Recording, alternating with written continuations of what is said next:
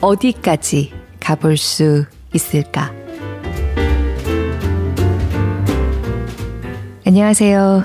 골라듣는 뉴스룸에서 함께 책 읽는 시간, 북적북적입니다. 저는 권애리 기자입니다. 오늘은 거두하고 바로 당신의 북적부터 가볼까 합니다. 좀 새롭게요.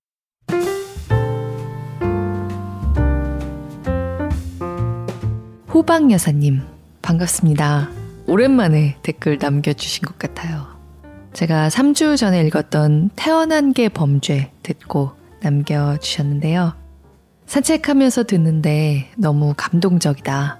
호박 여사님의 산책길에는 늘 제 낭독이 함께 한다고 말씀해 주셨어요. 정말 고맙습니다. 꽉 찬 책이죠. 태어난 게 범죄. 분지 지역 태생님. 태어난 게 범죄를 쓴 트레버 노아의 토크쇼도 찾아보고 데일리 채널도 구독하신다고요. 저도 좀 찾아봤어요. 네, 워낙 재치 있기도 하고 인종차별이나 여러 가지 편견에 대한 코미디를 특히 정말 상큼하게 잘 구사하더라고요. 감쪽같이 성대모사 하는 사람이 수십 명은 되는 것 같아요. 그리고 최근에 아침 시간 뉴스에서 저를 보셨다고. 네, 아마 자료 화면이 나간 것 같습니다. 네, 제가 몇 년 전에 취재 나갔을 때 찍혔던 화면을 아침 뉴스에서 가져다 썼나 봐요. 방송사마다 좀 일반적인 토픽, 언제든지 뉴스가 될 수 있는 토픽들에 대해서는 자료 화면으로 쓸 수 있는 영상을 따로 관리하거든요. 관련 주제의 뉴스가 나오면 얼른 얼른 편집을 해서 내보낼 수 있게요. 그러다 보니까 자주 쓰는 자료 화면에 한번 취재 현장에서의 모습 같은 게 들어가게 되면 생각지도 못한데, 어, 저 하면 또 쓰네? 그런 순간이 종종 생깁니다. 저는 뉴욕에서 지내면서 일을 쉬고 있는데, 어떻게 분지 지역 태생님께 우연히 인사를 드리게 됐네요. 반가워해 주셔서 고맙습니다. 그리고 네이버 오디오 클립으로 들으시는 JSHA 땡땡님. 전에 타라 웨스트 오버의 배움의 발견 낭독했던 거 듣고 댓글을 남겨주셔서 지금쯤 책을 읽으셨을까 궁금하다고 말씀드렸는데 대답을 해주셨어요. 읽으셨네요. 굉장한 책이다. 그리고 독서 토론 모임에 강추했다고 말씀해 주셨어요. 어, 너무 기쁩니다. 정말. 이제 태어난 게 범죄도 읽을 거라고 하셨는데 이 책도 아주 좋아하실 것 같아요.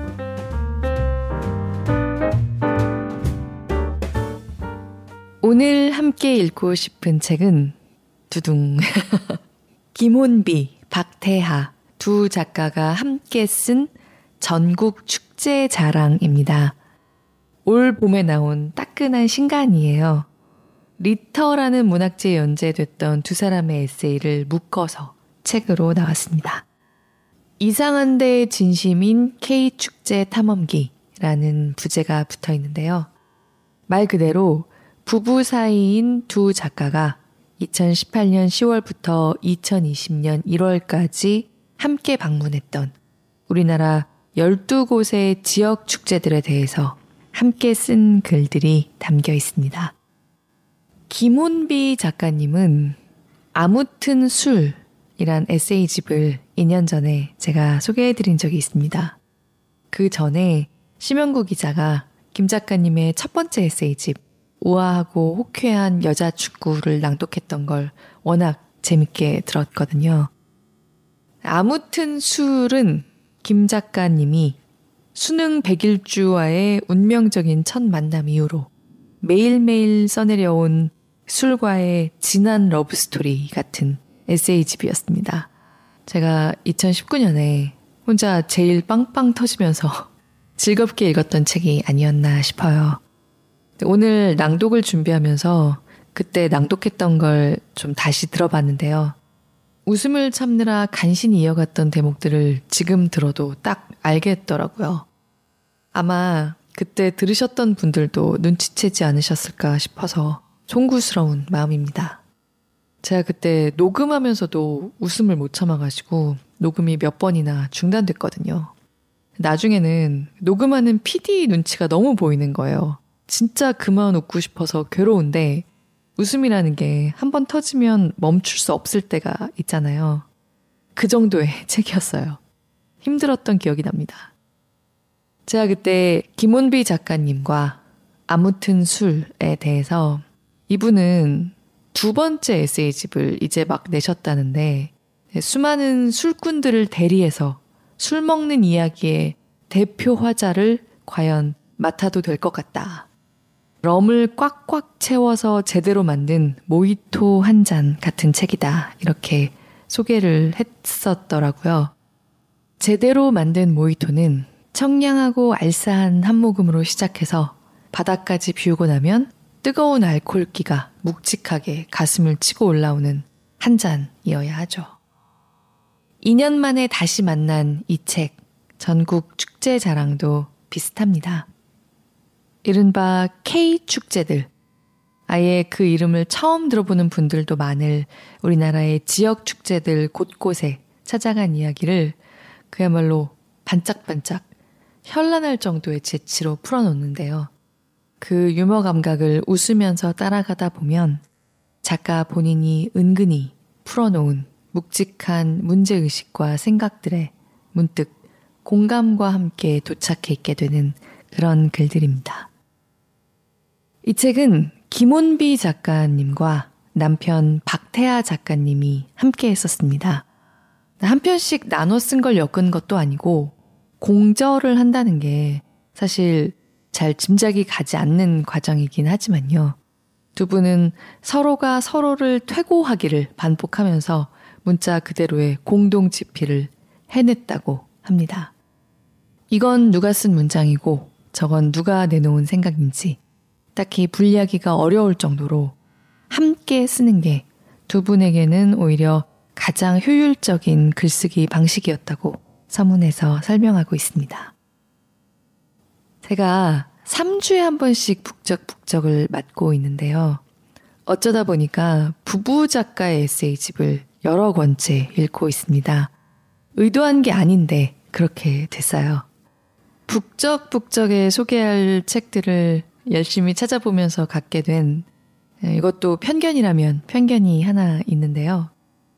부부 작가가 같이 낸 책들은 믿고 읽을 수 있는 책들이 많습니다. 한 사람이 글을 쓰고 또 한 사람이 그림을 그리든 사진을 찍든 아니면 이 책처럼 함께 글을 쓰든 집어들어서 후회한 적이 별로 없어요.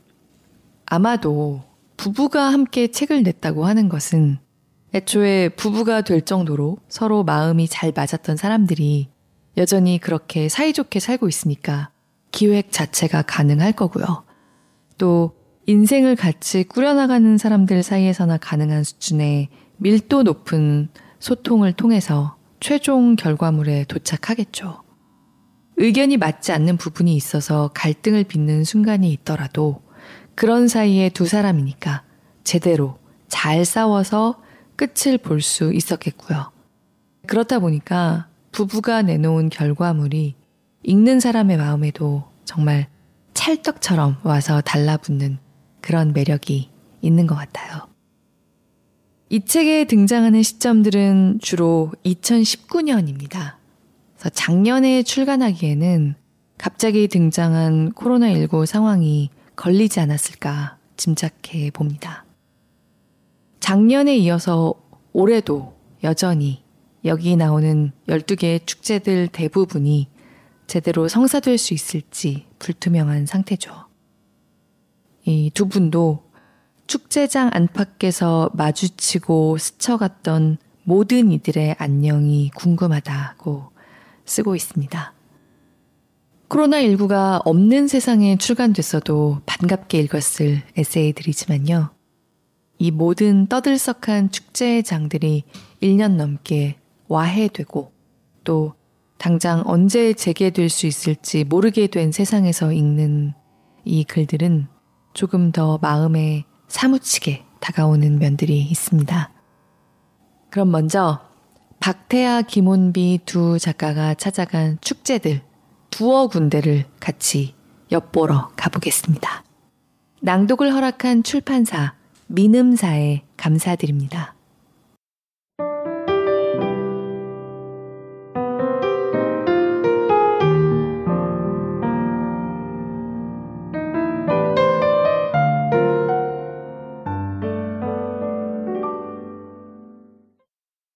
이건 먹고 들어가는 컨셉. 전북 완주, 완주 와일드푸드 축제. 그 남자와 그 여자의 사정. 메뚜기 조그만 거 몇 마리만 드셔도 상품 드려. 아니요, 안 해요. 안 합니다. 생각했던 것보다 훨씬 냉랭하게 튀어나간 목소리에 박태하 스스로도 당황하여 웃음으로 얼버무리고 참가 신청 부스를 떴다. 사람 수 채우느라 그러는 건 알겠는데 안 한다는 사람한테까지 계속 왜 이래? 표정 보면 질색하는 거 모르겠냐고. 라고 툴툴대는 박태하 옆에서 3분 전에 당연한 듯 박태하에게 들이밀어진 신청서를 여유있게 가로채며 제가 나갑니다. 라고 말해 박력을 폭발시켰던 김원비는 그 말은 듣는 둥 마는 둥 왼쪽 팔목에 채워진 참가자용 형광 주황 팔찌를 매만지며 전의를 불태우고 있었다. 박태하는 약간 오싹했다. 김혼비만 참가할 그 행사는 1시간 뒤에 열릴 와일드 푸드 파이터 선발 대회였다. 지역 축제 행사명에서 좀체 보기 힘든 파이터라는 단어는 신경 쓰지 않아도 좋다. 말만 그렇지 그냥 먹기 대회니까. 그럼 뭘 먹느냐가 문제인데 이 글의 첫 문장을 한 번만 다시 읽어보자. 눈치 빠르신 분들이라면 저 메뚜기가 1차 예선의 음식이라는 점까지 간파하실 수 있겠지. 그러니까 이 대회는 와일드 푸드라는 거친 이름으로 포장된 이색 음식, 실은 괴음식 먹기 챔피언을 뽑는 대회다. 김원비를 이 축제로 이끈 것은 파라리 이 대회였다. 닭발이나 생선 눈알처럼 형체가 지나치게 노골적인 무언가는 입에 넣기는커녕 바라보기만 해도 입가에 매기 수염이 잡히는 박태하에게는 다른 축제도 많은데 왜 하필이었지만 먹기 힘든 맛 혹은 보기 힘든 모양 혹은 맡기 힘든 냄새 혹은 이 모두를 지닌 음식들을 차례로 격파하고픈 이색 소망 실은 괴소망을 가진 김혼비에게 이 축제는 벼르고 별렀던 버킷리스트까지는 아니지만 벽킷 리스트 정도는 되었던 것이다. 그런 김혼비의 마음에 유일하게 걸리는 것이 있다면 축제가 올해 내건 슬로건 오감 만족 완주에서 펀펀하게 였다. 맙소사 김원비는 뻔을 펀으로 바꾸는 식의 K 관공서식 위트를 정체불명의 애벌레를 한 주먹 먹어야 하는 것보다도 견디지 못했다. 아직도 펀한이라니 너무 뻔하지 않은가. 2016년 정도에서 끝냈어야 한다고 생각한다. 그동안에도 희로애락 공연, 우리가 그린 대회, 맘 편한 톡톡 타임 같은 이름의 행사는 조용히 외면해 왔다. 그런 김혼비가 그래도 슬로건이 가을 냄새 폴폴 나는 강추 축제가 아닌 게 어디냐고 애써 두둔해주며 이곳까지 온 것은 그만큼 와일드 푸드에 대한 열정이 컸다는 점으로밖에 설명이 되질 않는다. 완주에 도착할 때쯤 완주군이 펴낸 무려 전국 서점에서 유통 중인 관광 안내서의 제목이 완주 놀고 보고 먹고인 것을 발견하고 마음이 다시 차갑게 씻기는 했지만 완주군을 떠도는 제목 빌런, 그는 대체 누구인가? 에라, 모르겠다. 눈 딱 감고 와일드 푸드를 향한 우리들의 두드림, 두드림. 참가 신청을 마치고 본격적으로 축제장을 둘러보기 시작한 우리의 눈에 가장 먼저 들어온 것은 이색 음식존 한쪽에 수북이 쌓인 중국식 대형 번데기였다. 어른의 엄지손가락 두 개를 붙여놓은 것보다도 큰 번데기에 굵고 잘게 잡힌 주름들이 선명했고 수상한 광택마저 돌고 있었다. 못 본 척 지나치려는 박태하의 곁눈에 이를 앙다물며 주춤주춤하는 김원비의 모습이 언뜻거렸고 싸한 기운을 모른 척하고 발걸음을 재촉하려던 박태하를 잡아 세우며 김원빈은 선언하듯 말했다. 저걸 먹어야겠어. 어, 음, 저걸 굳이 돈까지 써가며 먹겠다고? 뭐, 그래. 이 축제까지 왔는데 그럴 수 있지. 그치만 초장부터 일이 전투적으로 달려들 일이냐고. 그렇게 우두망찰 서 있는 박태하의 뒷주머니에서 지갑을 빼며 김원빈은 덧붙였다. 지금 저걸 먹을 수 있어야 이따 뭐가 나오든 다 먹을 수 있을 것 같다. 김원빈은 다 계획이 있구나. 대회까지 남은 한 시간을 예상 문제를 풀어보는, 아니, 먹어보는 데 쓸 요량이었던 것이다. 하지만 만만한 일은 아니었다. 저걸 씹으면 바퀴벌레가 으스러지는 소리 같은 게 입안에서 울리지 않을까. 한 입 베어 물면 단면에 허리 끊어진 벌레에 비슷한 게 보이는 게 아닐까? 그렇다고 한 입에 쏙 넣으면 혀끝으로 저 주름의 굴곡과 반들반들한 표면을 생생히 느끼게 되는 게 아닐까? 그런 상상을 하다 보니 김원비의 미간에도 삼선 주름이 잡혔다. 아, 이래서 사람들이 번데기 앞에서 주름을 잡는 거구나. 하지만 김원비는 이 싸움이야말로 결국 기세라고 생각했다. 한 번 기가 눌려버리면 원치 않는 상상력이 발동해 이 음식의 곤충성을 각성해버리면 애벌레도 메뚜기도 굼벵이도 아무것도 먹지 못할 것이다. 파이터가 되려면 우선 번데기 앞에서 주름 잡지 말아야 한다.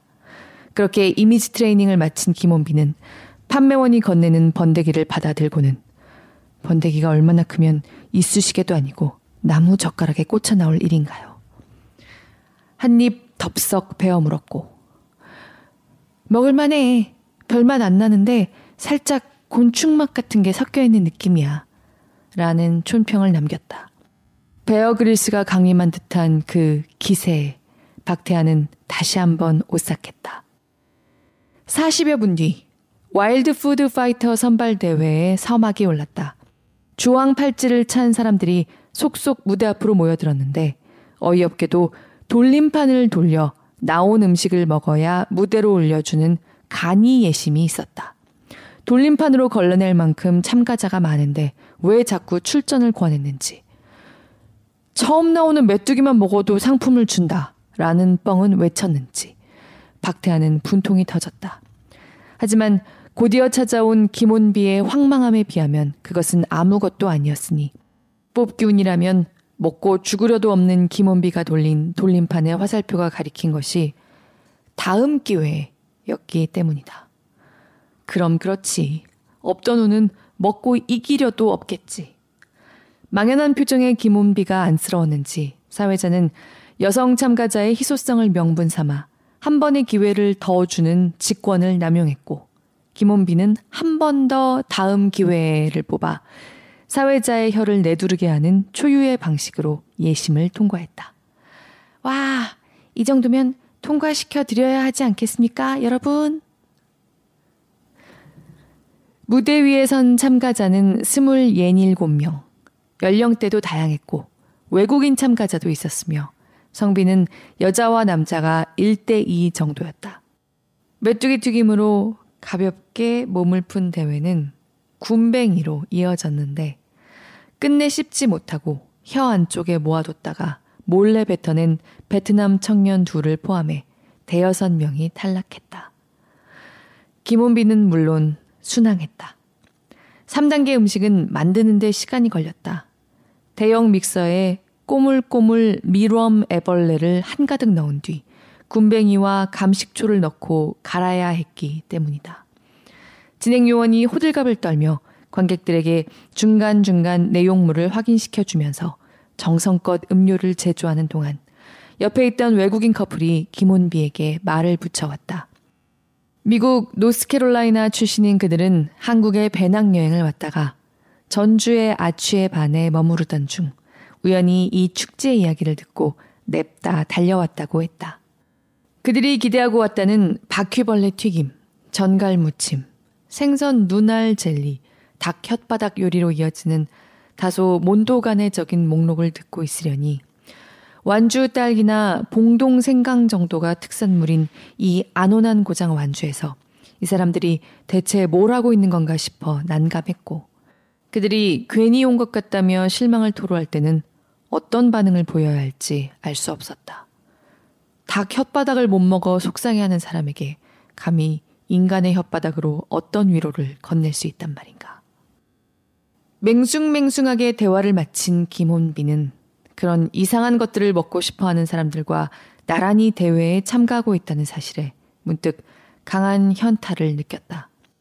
게다가 때마침 눈앞에 당도한 애벌레 특제 주스를 미처 갈리지 않은 벌레들의 촉감과 형태를 혀끝으로 느끼며 꾸역꾸역 삼키고 있으려니 저 멀리 보이는 오렌지 슬러시를 놔두고 왜 이런 걸 마시고 있는 것인가 2차 현타가 밀려왔다. 여기저기서 구역질을 참는 소리 그리고 무언가가 비어져 나와 흐르는 소리와 함께 10여 명이 떨어져 나가는 동안에도 묵묵히 자기 몫의 종이컵을 비우던 김원비의 어딘지 초탈한 듯한 표정의 속내가 그것이었음을 박태환은 나중에야 알았다. 다음 메뉴는 삶은 돼지코. 살아남은 자들은 사회자의 요청에 따라 일렬로 서서 꼬챙이에 꿰인 시커먼 돼지코를 자신의 코앞에 대는 포토타임을 연출했는데 상황이 이러니만큼 찍지 않을 수도 없어 카메라를 들이대던 박태하에게도 현타가 찾아오지 않을 도리가 없었다. 이 볕 좋은 가을날, 푸르른 하늘과 초록의 숲으로 둘러싸인 곳에서, 이 조명, 이 온도, 이 습도에서, 왜 저들은, 나의 아름다운 아내는 저기서 돼지코를 코에 대고 꿀꿀대고 있는가? 나는 왜 이걸 찍어주고 있는 것인가? 그러고서 모두들 열심히 돼지코를 뜯어먹는 와중에 의외로 노스캐롤라이나 커플이 포기를 선언했다. 힘겨운 표정으로 콧구멍 한쪽만 남은 돼지코를 진행요원에게 멋쩍게 건넨 뒤 김원비에게 손인사를 보내며 무대를 내려간 것이다. 두 명의 몬도간에 벌써 가네. 딸기와 생강의 고장 완주해서 하필 돼지코에 very gingery를 치며 그들은 그렇게 떠나갔다. 이 문장은 우리가 쓴 것이 아니라 완주 제목 필런이 우리의 몸을 빌려 쓴 것임을 밝혀둔다. 준결승인 5단계 메뉴로 중국식 삭힌 오리알인 피단이 나오자 김원빈은 쾌재를 불렀다. 애초에 좋아하던 음식이었으니까. 출전 초기부터 마음 한구석에 떨떠름함을 떨치지 못했던 박태하도 진짜로 일어날지도 몰라 우승이라고 생각하자 어처구니 없이 설레기 시작했다. 하지만 복병이 있었으니 먹는 도중에 사회자가 돌연 선착순을 선언한 것이다. 먹는 속도 느리기로는 군뱅이 뺨치는 김원비는 백반 한상 정도야 5분 안에 해치울 것 같은 남자들의 상대가 되지 못했고 그 독한 걸 다 먹어치우고도 결승 진출자 4명 안에 들지 못했다. 도전은 그렇게 막을 내렸다. 박태환은 왠지 모를 안도감과 왠지 알만한 아쉬움과 왠지 주최 측에 항의하고픈 억울함을 억누르며 분해하는 김원비를 꼭 안아주었다. 냄새 때문에 얼굴은 살짝 돌렸다. 결승전은 취두부 샌드위치로 치러졌다. 취두부도 김원비가 무척 좋아하는 음식이었기에 그리고 내 남자 모두 겨우겨우 우겨넣고 질색팔색 참으며 먹었기에 김원비는 더더욱 원통했다. 무대 위에 작은 브런치 카페 느낌으로 유유하고 맛나게 먹으며 취두부 샌드위치의 위상을 높일 수 있었는데 그래도 겉봉에 3등이라고 큼지막이 쓰인 봉투를 받아들었을 때는 뿌듯했다. 봉투에는 축제장 안에서만 쓸 수 있는 만원짜리 상품권 3장이 들어있었다.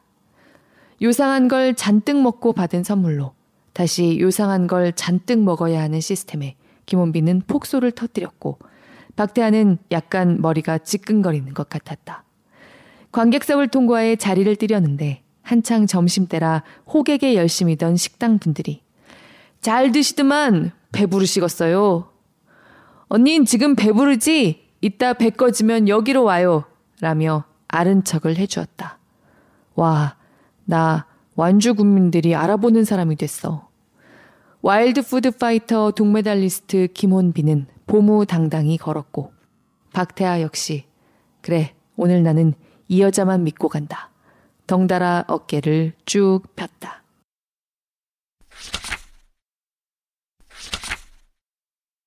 학구 많은 축제 중에서 전남 영암 영암 왕인 문화 축제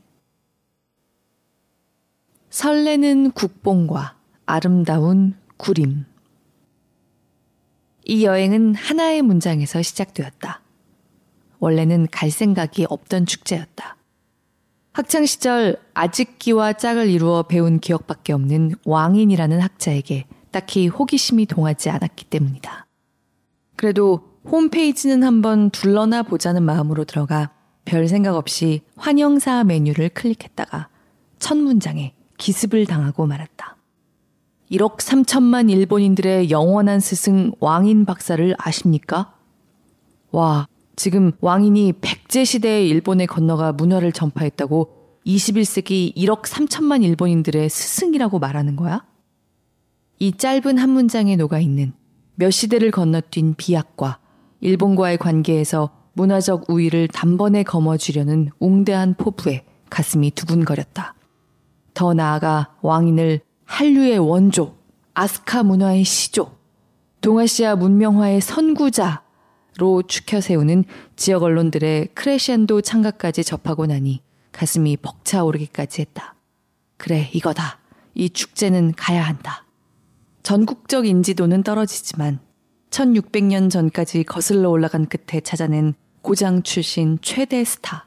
그것도 마침 국뽕으로 흐르기 쉬운 인물.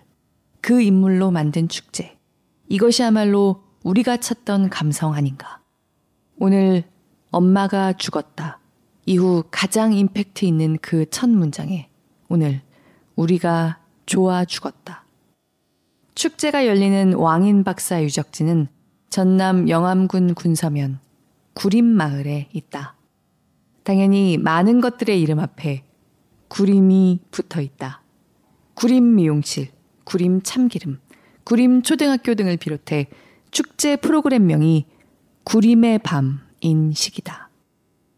이름에서 어쩔 수 없이 풍겨오는 어떤 불손한 이미지를 물리쳐 보고자 정확히는 그런 이미지를 떠올리는 우리의 유치함이 싫어서 구림의 뜻을 불어 찾아봤는데 비둘기 숲, 수만 마리 비둘기가 빽빽하게 도열해 숲을 이룬 괴악한 장면이 떠오르는 바람에 더 안 좋은 이미지만 배가 되었다. 알고 보니 숲에 버려진 갓난아기 도선 국사를 비둘기들이 애워싸 지켜주었다는 설화에서 유래한 것으로 사실 좋은 비둘기들이었다는 점을 밝혀두고 싶다. 하지만 구림마을에 들어서자마자 마주한 풍경은 이 모든 게 무색할 만큼 아름다워서 깜짝 놀랐다. 이렇게 벚꽃이 탐스럽고 흐드러지게 핀 길이라니. 하늘이 벚꽃들로 가득 차 벚꽃으로 만든 돔 지붕 아래를 지나는 기분이었다. 저 멀리 월출산을 두르고 백리 남짓 이어지는 영암 백리 벚꽃길을 따라 걸으며 향에 취하고 흥에 젖은 채 4월의 축제장에 도착했다. 인파를 헤치고 주 무대에 들어서면서 또 한 번 깜짝 놀랐다. 캔디바색 도포를 걸치고 탄건을 갖춰 쓴 사람들 200여 명이 왕골 돗자리 하나씩을 차지하고 오와 열을 맞춰 앉아서, 아니, 엎드려서 글을 쓰고 있었던 것이다. 조선시대 과거 시험장의 재현 같았던 그 자리는 왕인 박사 추모 한시 백일장이 열리는 현장이었다. 무대에는 아분으로 제시된 통할 통자가 큼지막하게 적혀 있었고 70, 80대 남성이 줄을 이룬 가운데 드문드문 그 나이대 여성도 섞여 있었다. 모두들 뒤통수로 내리쬐는 강한 햇살에도 아랑곳 않고 옥편을 뒤적이며 한시를 한자 한자 정성 들여 써 내려갔다. 왕인 문화 축제라는 콘셉트에 이렇게까지 딱 들어맞는 광경을 보게 될 줄이야. 더구나 가장 쓰기 어렵고 획수 많은 것으로 일부러 골라낸 게 아닐까 싶은 영암의 한자, 실령영과 바위암을 생각하면 영암은 한시 백일장을 마땅히 열어야만 할 것 같은 지역 아닌가. 영암을 한자로 쓸 수 없는 자, 응시하지 말지어다. 그날의 시제, 학당 독 논어 유감 중에도 이 두 글자보다 어려운 한자는 없다. 유교가 이 땅에 끼친 어떤 해악들에는 진절머리를 내는 우리지만 이 많은 노인들이 의관을 정제하고 모여 앉아 두 시간 내리 글을 쓰는 모습에는 어쩐지 마음이 붙들려서 그 자리에 한참을 머물렀다. 물론 여기까지 놀러와서도 누군가가 글 쓰는 모습을 보고 있어야 한다니 라고 잠깐 절규하기는 했지만 우리는 집에서 서로가 글 쓰는 모습을 지나치게 자주 보며 살고 있다. 하나의 예술이자 수련인 어떤 행위, 그것도 이제는 고리타분하게 여겨져 세상으로부터 저 멀리 떠밀려 버린 듯한 어떤 행위를 끝까지 붙들고 모든 것을 쏟아내는 사람들의 존재는 언제나 우리에게 조마조마한 존경심을 갖게 한다. 몇 시간 뒤 무대 옆 게시판에 입상자 명단과 장원작이 나붙자 입상을 고대했을 백발의 참가자들이 몰려들어 내심의 섭섭함을 숨기거나 혹은 숨기지 않은 채 치열하게 작품에 관해 토론하고 바닥에 쭈그려 앉아 노트에 장원작을 베껴 적는 모습 또한 그랬다. 주름진 손등에 붉어진 핏줄이 꿈틀댈 때마다 그들의 진지하고 오래된 열정이 꿈틀대는 것 같아 절로 응원하는 마음이 들 만큼. 70, 80대의 이글이글한 향학녀를 보고 지나치게 마음이 뜨거워졌다면 이제는 어린이들의 등 떠밀린 향학녀를 볼 차례다. 어린이 왕인 스쿨이란 이름의 체험 프로그램장. 대개 아이들의 의지와 상관없이 보호자들이 데스크에 가서 참가 신청을 한다. 1교시 입학식을 거친 아이들이 2교시부터 4교시 사이에 왕인의 생애, 그리고 왕인이 일본에 전해준 두 가지인 천자문과 논어 관련 수업을 들은 후에 5교시에 출제되는 퀴즈의 정답을 맞히면 오경 박사에 등극하여 상장을 받는다. 금세 집중력이 흐트러지는 아이들이었지만 이해한다. 축제까지 와서 설마 공부를 하게 될 거라고 상상이나 했겠는가. 진행자와 훈장님들의 고군분투로 어느 순간부터 제법 진지한 표정으로 천자문과 논어를 복창했고 보호자들은 그제야 한숨 돌린다는 듯 지친 얼굴로 그늘에 들어앉아 휴식을 취했다. 아이들을 잠시나마 맡겨둘 수 있으며 교육적인 효과도 얻을 거라고 믿을 수 있는 이곳에서 에듀테인먼트의 단면과 육아의 단면을 함께 본 우리는 슬슬 이 축제가 태생적으로 품고 있고 축제장 여기저기에 공들여 심어 놓은 어떤 학구성들에 당황하기 시작했다. 심지어 이곳은 계단마저 학구적이었다. 천자문 계단이라니. 계단 한 칸마다 천자문이 네 글자씩 새겨진, 그러니까 250개나 되는 한 칸을 한 걸음으로 가야 하나 두 걸음으로 가야 하나 고민하게 만드는 애매한 설계로 학문의 고된 길을 암시하기까지 하는 8만 대장경 계단이 아니라는 것이 그나마 위안인 계단을 헉헉대며 올라갔다 내려오니 진이 빠졌다. 도로변의 장식용 깃발에도 천자문이 한 자씩 쓰여 펄럭였고 국내 고등학생들은 깃발마다 수능 대박이 줄을 이루는 소원을 적어 두었다. 욕할 욕을 배정받은 운 없는 친구는 한자 아래 재수없다는 감상을 남겨 우리의 심금을 울렸다. 정작 기대했던 국뽕을 노골적으로 표출하는 프로그램은 그리 눈에 띄지 않았고 주최 측의 조심성에 박수를 보낸다. 대신 우리 영암에서 이렇게 똑똑하고 훌륭한 사람이 났으니 어린이 여러분은 그를 본받아 똑똑하고 훌륭한 사람이 되도록 하자라는 그러니까 결국 공부 열심히 해라 라는 메시지를 온갖 곳에서 던지고 있었다. 축제에서 말이다. 학술대회도 이러지는 않는다.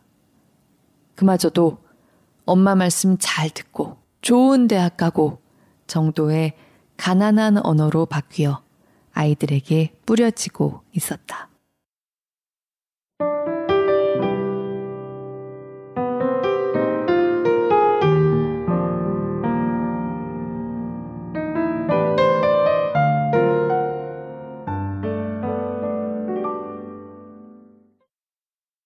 완주 와일드푸드 축제, 영암 왕인 문화 축제.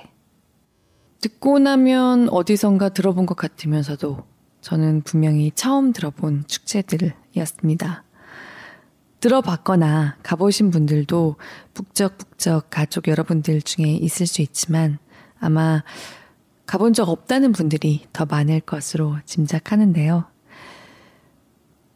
기상천외하다고 할 정도로 이것저것 테마를 내놓았는데 즐겁지 않은 건 아니지만 그렇다고 이게 뭐지 같은 기분을 일말도 느끼지 않기는 또 어려운 뭐라 딱 꼬집어서 한마디로 이야기할 수 없는 그런 축제들이 코로나 전까지 곳곳에서 기획됐습니다.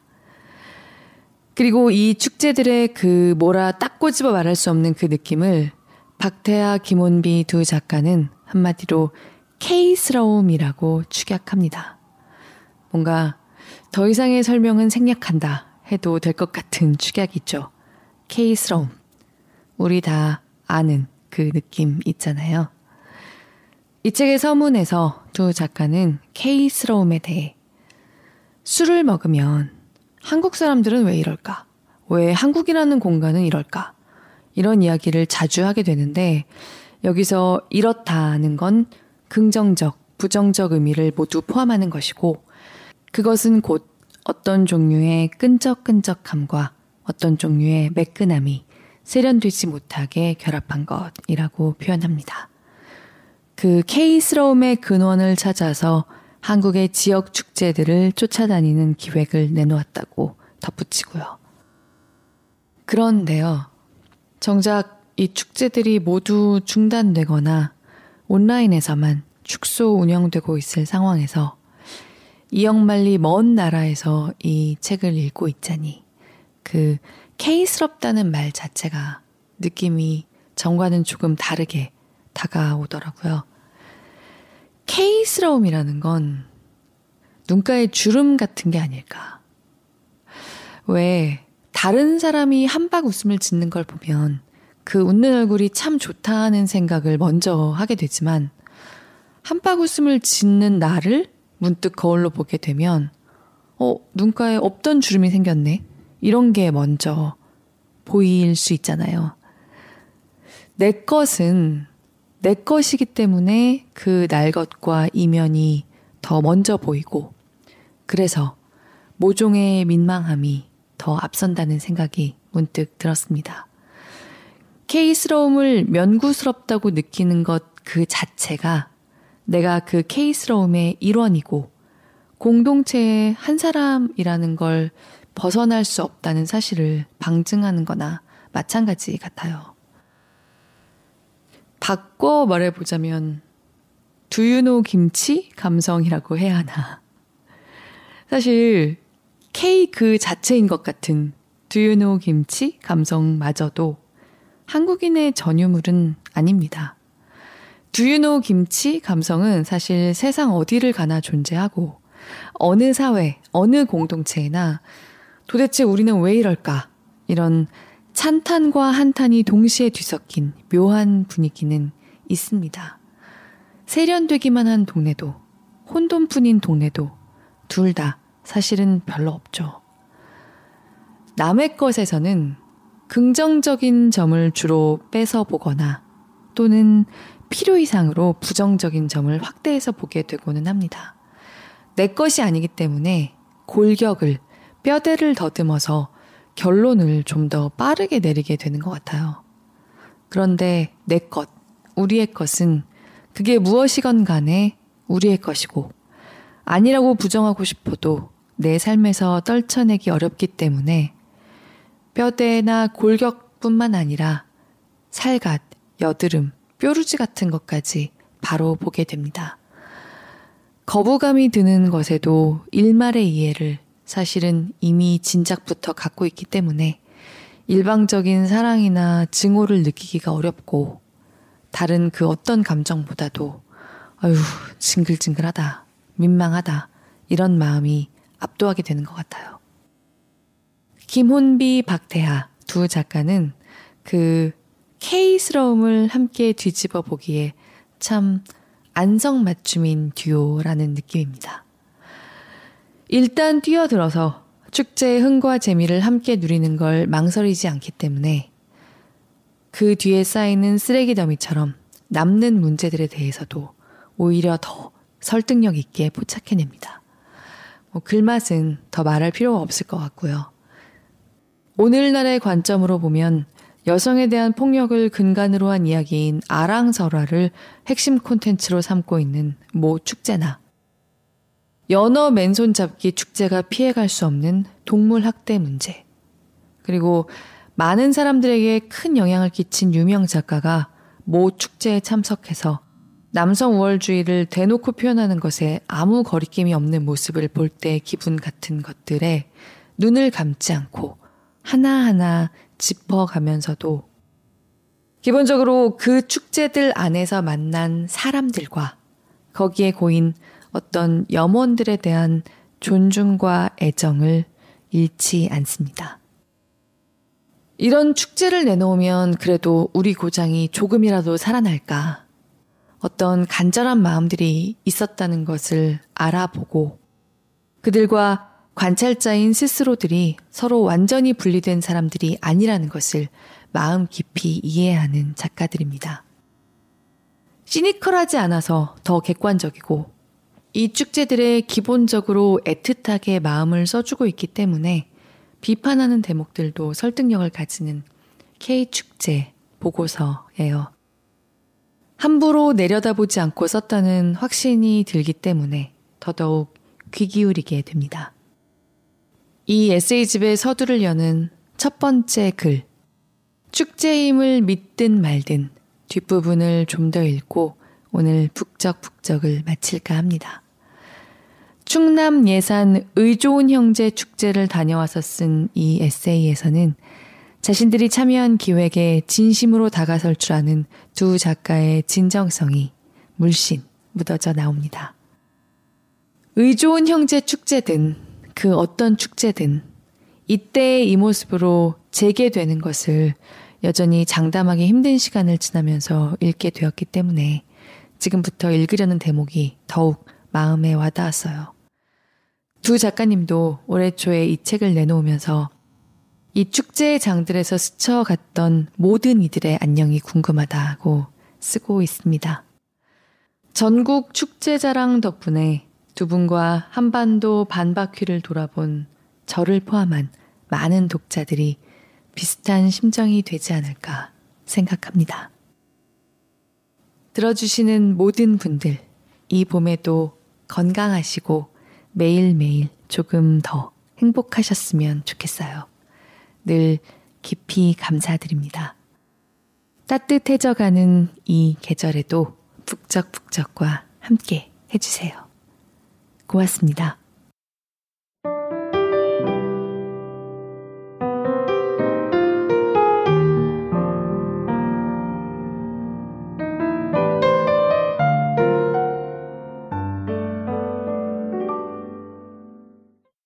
다음 날 아침, 여우비가 내렸다 그쳤다 하는 바람에 축제장은 한산했다.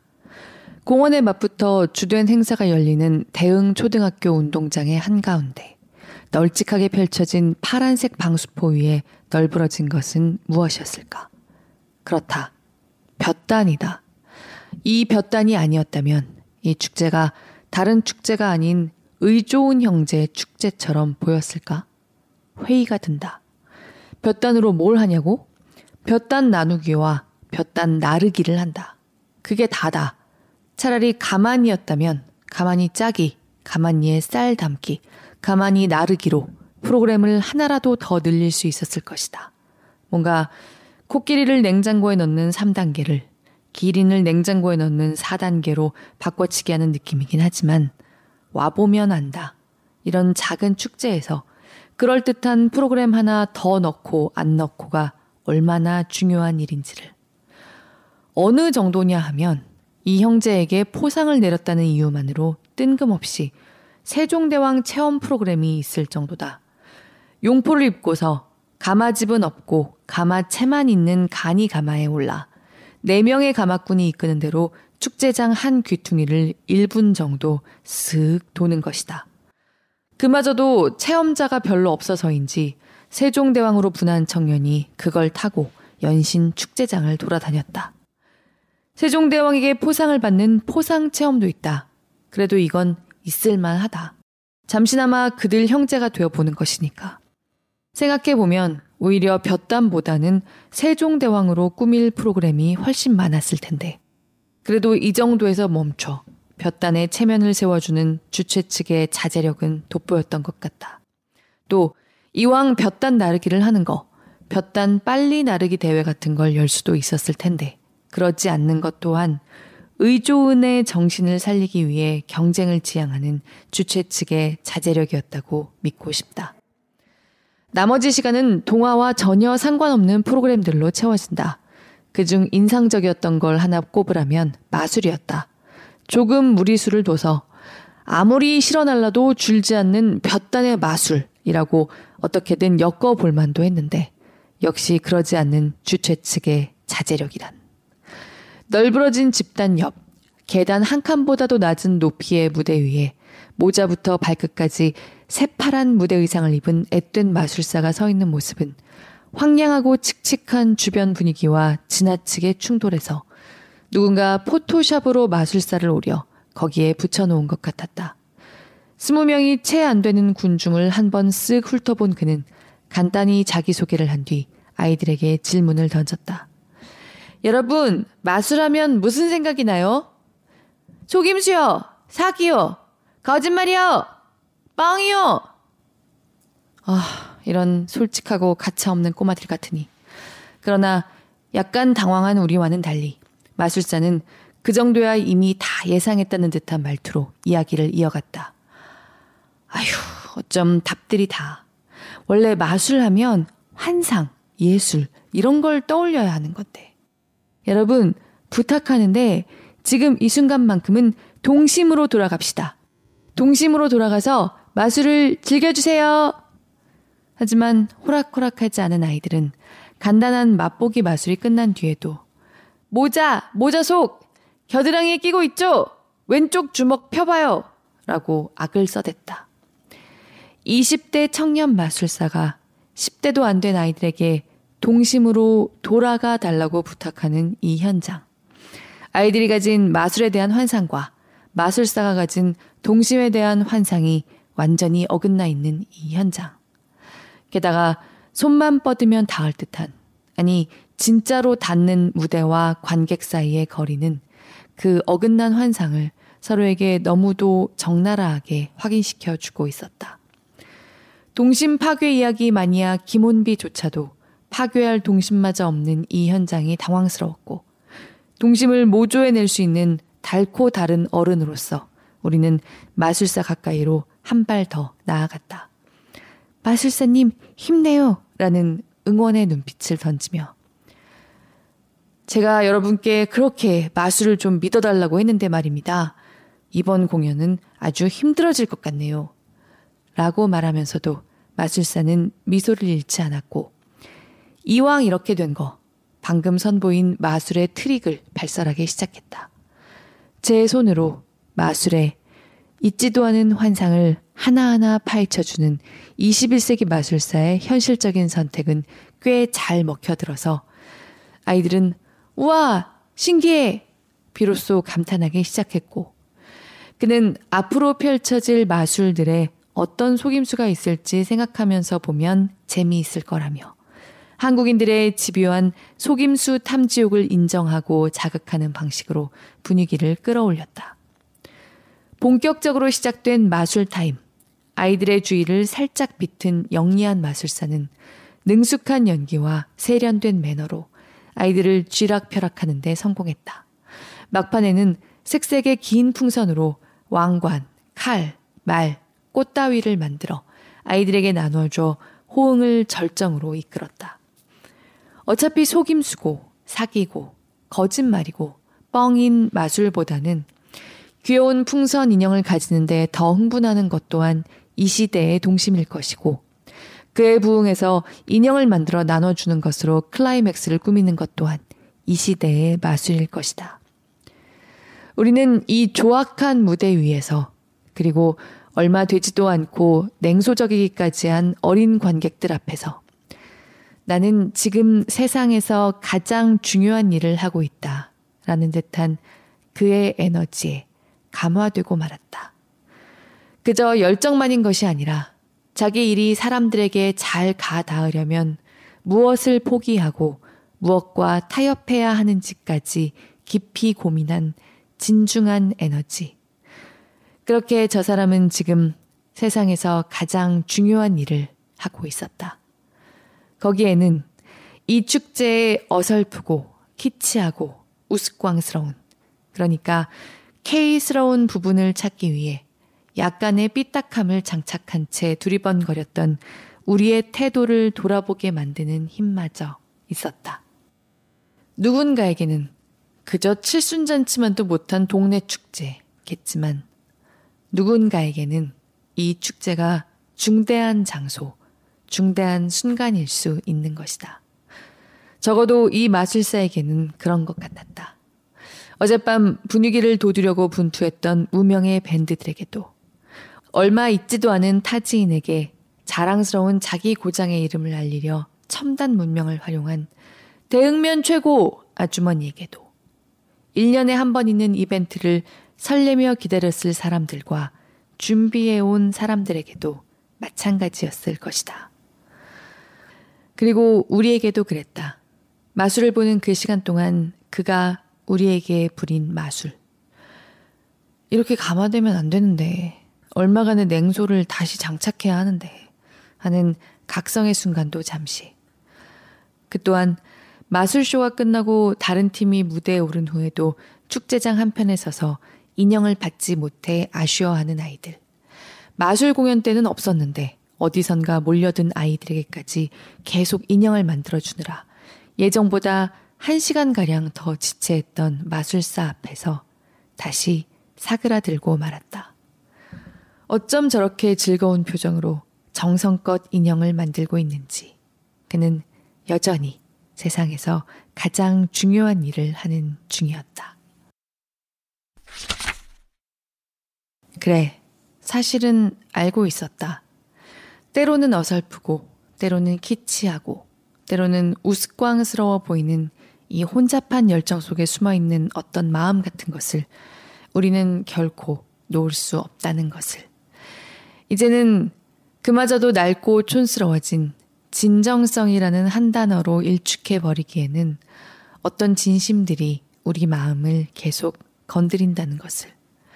그리고 우리도 남들 못지않게 거기에 절망하고 슬퍼하고 화내고 또 때로는 비웃는 K스러움도 결국은 그 마음들이 만들어낸 것이라는 사실을.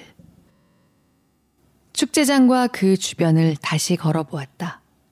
어쩌녁에는 좀 조잡해 보였던 공원의 모형들이 퍽 다정스러웠고, 공원과 학교와 마을이 울타리 없이 어우러진 것도 좋았다. 우리는 마을 위편 대흥동원의 단정한 풍경에 가부시 젖어보고, 길 건너 예당 저수지의 고즈넉한 풍취에 나른히 빠져보고, 노란 은행잎이 후드득 떨어지는 시골길을 의족해 걷다가 서울로 돌아왔다. 공원에 들어서서 만화동산스러운 조형물들과 마주칠 때만 해도 해가 지며 공원 곳곳에 치고 들어오는 LED 조명에 눈이 부실 때만 해도 어린이 EDM 같은 이상한데 진심인 행사에 혼이 쏙 나갔을 때만 해도 이 글을 찬란한 K스러움의 향연으로 수놓을 수 있을 것만 같았다.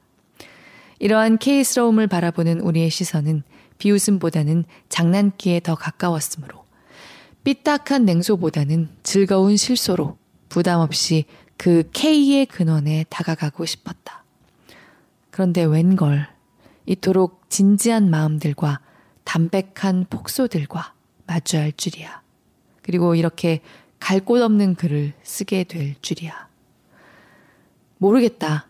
K스러움이란 대체 어디까지 어떻게 받아들여야 하는지도 모르겠고, 이 글의 성격이 탐사 보고서인지, 여행기인지, 에세이인지, 뭔지도 잘 모르겠고, 무엇보다 앞으로의 글들이 어디로 어떻게 흘러갈지도 모르겠다.